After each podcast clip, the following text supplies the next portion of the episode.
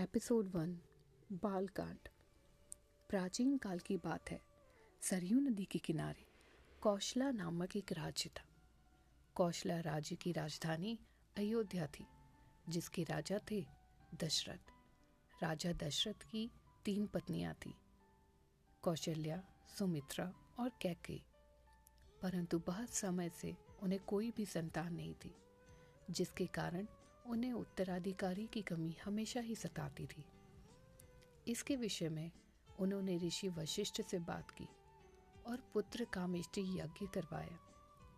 यज्ञ के कारण उनकी पत्नियों को चार पुत्र हुए।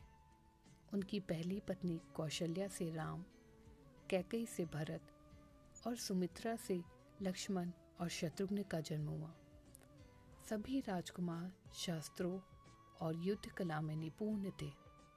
जब राम सोलह वर्ष के हुए, तब ऋषि विश्वामित्र राजा दशरथ के पास गए और यज्ञ में विघ्न डालने वाले राक्षसों का अंत करने में राम और लक्ष्मण की मदद मांगी।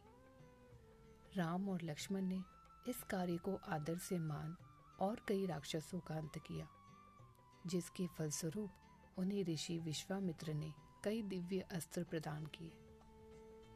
एक दूसरे प्रदेश मिथिला के राजा जनक भी निसंतान थे। ऋषियों के कहने पर राजा जनक ने अपने राज्य के खेत में हल चलाना शुरू किया। हल चलाते समय उन्हें एक धातु से टकराने की आवाज़ आई। जब राजा जनक ने देखा तो उन्हें सिद्ध के कलेश में एक कन्या ज़मीन में गड़ी हुई मिली। उस कन्या को जैसे ही राजा जनक ने मिट्टी से निकाला, राज्य में बारिश होने लगी और उस कन्या को जनक अपने महल ले गए। सिद्ध के कलश में पाने के कारण उस कन्या का नाम सीता रखा गया। आज के लिए बस इतना ही। कल हम फिर मिलेंगे रामायण के नए अध्याय के साथ।